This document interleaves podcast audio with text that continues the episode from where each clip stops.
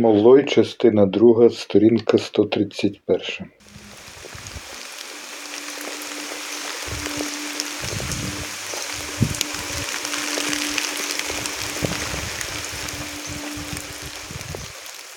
Рагу розчарувало мене. Де цибуля? закричав я. Розварилася, відповіла Марта. Я метнувся на кухню шукати цибулю, бо підозрював, що служниця вийняла цибулю, знаючи, як я люблю її. Я нишпорив усюди аж до помийного відра. Нічого. Служниця глузливо поглядала на мене. Я пішов до своєї кімнати, відкрив штори, поглянув на заволочене хмарами небо і ліг на постіль. Я не розумів, що сталося зі мною. Тієї пори мені було тяжко, що я не розумію. Я спробував опанувати себе марно. А чого ж тут іще сподіватися? Моє життя кудись повертало, але я не знав куди. І все-таки я спромігся заснути, а це річ нелегка, коли лихо не має виразних контурів. Я радів у тому присмерковому сні, що я таки сплю, аж тут до кімнати зайшов, не постукавши, син.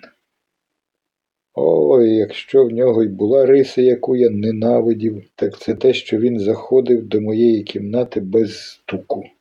Та ж я міг якраз мастурбувати перед дзеркалом. Малоповчальне видовище для підлітка, що бачить, як батько, розстебнувши ширинку, підкотивши очі, перебуває в процесі здобуття похмурої терпкої насолоди. Я гнівно нагадав синові про манери. Він запротестував, кажучи, що стукав аж двічі. Ти можеш стукати хоч і сто разів, відповів я. Але зайти маєш право тільки тоді, коли запросять. Але ж, протягнув син. Що але ж? запитав я. Ти мене запросив на половину п'ятої, виправдовувався він.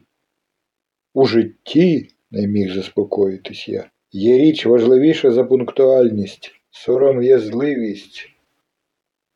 Повтори. У тих зневажливих вустах моя фраза видалась мені безсоромною. Син був мокрий до останнього рубця. Що ти там розглядав? запитав я. Лілійні, батьку, відповів син. Лілійні, батьку. Мій син мав край своєрідну манеру говорити батьку, коли прагнув образити мене. А тепер слухай мене добре, мовив я. На його обличчі проступили стривоженість і увага. Сьогодні ввечері, прийшов я до суті, ми вирушаємо в подорож. Ти вдягнеш свою зелену шкільну форму. Батько, та ж вона синя, заперечив син. Синя або зелена однаково, її вдягнеш, із притиском повторив я, і повів свою розповідь далі. Покладеш у маленький рюкзак, який я подарував тобі на день народження, туалетне причандалля, одну сорочку, сім пар трусів і пару шкарпеток. Ти зрозумів? Батько, яку сорочку? запитав він. Немає значення, просто сорочку. А які черевики взувати? Знову запитав він. У тебе дві пари черевиків, мовив я святкові й повсякденні. І ти ще запитуєш, які тобі взувати, я підвівся. Ти що, глузуєш із мене? Я дав синові докладні настанови.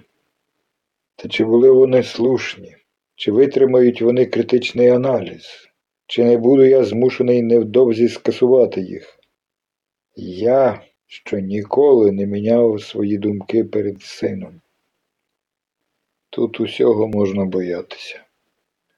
Батьку, куди ми поїдемо? запитав син. Скільки разів я казав йому не розпитувати мене. І справді, а куди ми поїдемо? Роби, що я сказав, звелів я. Завтра я маю йти до пана Пі, сказав він. Підеш до нього іншого дня. Та ж мені зуб болить, благав син. Є інші дантисти, втішав його я.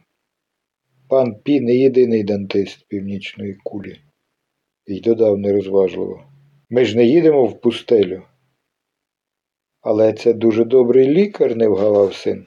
Усі дантисти варті одне одного, заспокоював я. Я міг би йому сказати, щоб він відчепився від мене зі своїм лікарем. Але ні, я лагідно міркував разом з ним, говорив з ним, як і з рівнею. Так само я міг би зауважити, що він бреше, кажучи, ніби йому болить зуб. У нього і справді хворий зуб, здається, малий корінний. Але він мук не завдавав. Пі сам казав мені про це.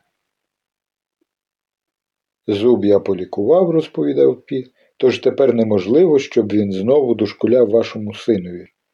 Я добре пригадую ту розмову. В нього від природи дуже погані зуби. Від природи, здивувався я. Як від природи? На що ви натякаєте? Він народився з поганими зубами, пояснював Пі, і завжди матиме погані зуби. Я, звичайно, зроблю все, що можу. Це мало означати, мовляв, я народився схильний робити все, що можу, і завжди неодмінно робитиму все, що можу. Народився з поганими зубами. Щодо мене, то в мене збереглися тільки різці, зуби, які хапають. Дощ не скінчився? запитав я сина. Син витяг з кишені невеличке дзеркало і вивчав свій рот, піднімаючи пальцем верхню губу. Так, протяг він, не уриваючи свого огляду. Досить колупатися у роті, закричав я. Підійди до вікна і скажи мені, чи скінчився дощ. Син підійшов до вікна і сказав, що дощ не вщухає. Все небо у хмарах.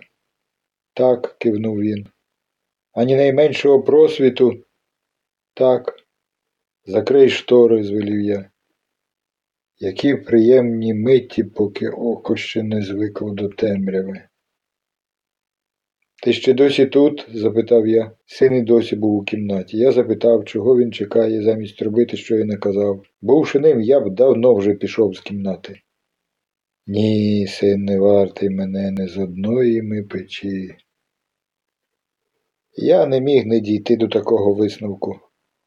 Яке нікчемне задоволення, відчувати, що ти вищий від свого сина, тоді як це відчуття недостатнє, щоб заспокоїти докори сумління, що саме ти породив його.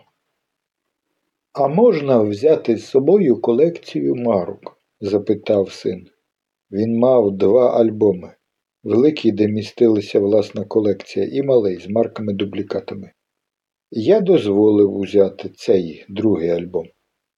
Коли я можу дати втіху, не порушивши своїх принципів, я даю її залюбки. Син вийшов з кімнати.